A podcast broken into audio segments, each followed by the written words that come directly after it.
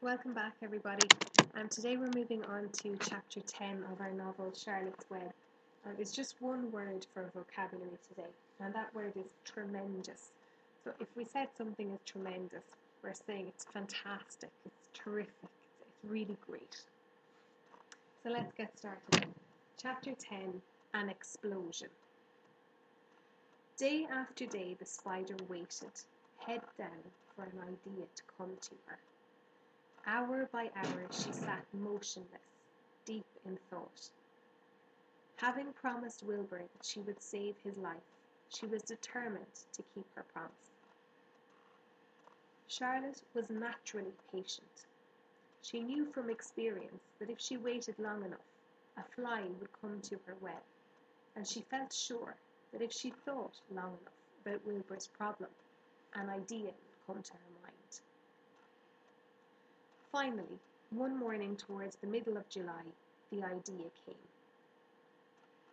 Why, how perfectly simple, she said to herself. The way to save Wilbur's life is to play a trick on Zuckerman. If I can fool a bug, thought Charlotte, I can surely fool a man. People are not as smart as bugs. Wilbur walked into his yard just at that moment. What are you thinking about, Charlotte? he asked. I was just thinking, said the spider, that people are very gullible. What does gullible mean? Easy to fool, said Charlotte. That's a mercy, replied Wilbur, and he lay down in the shade of his fence and went fast asleep. The spider, however, stayed wide awake, gazing affectionately at him and making plans for his future. Summer was half gone. She knew she didn't have much time.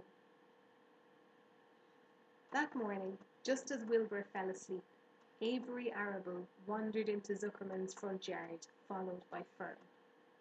Avery carried a live frog in his hand. Fern had a crown of daisies in her hair. The children ran for the kitchen.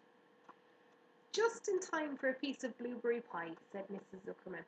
Look at my frog, said Avery, placing the frog on the draining board and holding out his hand for pie. Take that thing out of here, said Mrs. Zuckerman.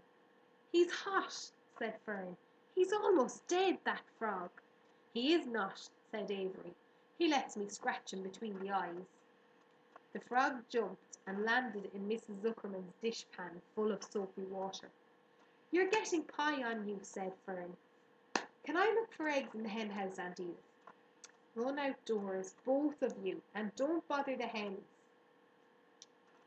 I'm get it's getting all over everything, shouted Fern. His pie is all over his front. Come on, frog, cried Avery. He scooped up his frog. The frog kicked splashing soapy water onto the blueberry pie. Another crisis, groaned Fern. Let's swing on the swing, said Avery. The children ran to the barn. Mr. Zuckerman had the best swing in the county. It was a single long piece of heavy rope tied to the beam over the north doorway. At the bottom end of the rope was a fat knot to sit on. It was arranged that you, so that you could swing out without being pushed. You climbed a ladder to the hayloft. Then, holding the rope, you stood at the edge and looked down and were scared and dizzy. Then you straddled the knot so that it acted as a seat. Then you got all your nerve up, took a deep breath, and jumped. For a second, you seemed to be falling to the barn floor far below. But then suddenly the rope would begin to catch you, and you would sail through the barn door, going a mile a minute, with the wind whistling in your eyes and ears and hair. Then you would zoom upwards into the sky and look up at the clouds, and the rope would twist, and you would twist and turn with the rope. Then you would drop down, down, down, out of the sky, and come sailing back into the barn, almost into the hayloft then sail out again, not quite as far this time, then in again, not quite as high, then out again, then in again, then out, then in, and then you jump off and fall down and let somebody else try it. Mothers for miles around worried about Zuckerman's swing. They feared some child would fall off, but no child ever did. Children almost always hang on to things tighter than their parents think they will. Avery put the frog in his pocket and climbed to the hayloft. The last time I swung on this swing, I almost crashed into, into a barn swallow, he yelled. Take that frog out, ordered Fern. Avery straddled the rope and jumped. He sailed out through the door, frog and all, into the sky, frog and all, and then sailed back into the barn. Your tongue is purple, screamed Fern. So's yours, cried Avery, sailing out again with the frog. I've hay inside my dress. It itches, called Fern. Scratch it then, yelled Avery as he sailed back. It's my turn, said Fern. Jump off. Fern's got the itch, sang Avery. When he jumped off, he threw the swing up to his sister. She shut her eyes tight and jumped. She felt the dizzy drop, then the supporting lift of the swing. When she opened her eyes, she was looking up into the blue sky and was about to fall back through the door. They took turns for an hour. When the children grew tired of swinging, they went down towards the pasture and picked wild raspberries and ate them. Their tongues turned from purple to red. Fern bit into a raspberry that had a bad tasting bug inside it and got discouraged. Avery found an empty candy box and put his frog in it. The frog seemed tired after his morning on the swing. The children walked slowly up towards the barn. They too were tired and hardly had enough energy to walk. Let's build a tree house, suggested Avery. I want to live in a tree with my frog. I'm going to visit Wilbur, Fern announced. They climbed the fence into the lane and walked lazily towards the pig pen. Wilbur heard them coming and got up. Avery noticed the spider web, and coming closer, he saw Charlotte. Hey, look at that big spider, he said. It's tremendous. Leave it alone, commanded Fern.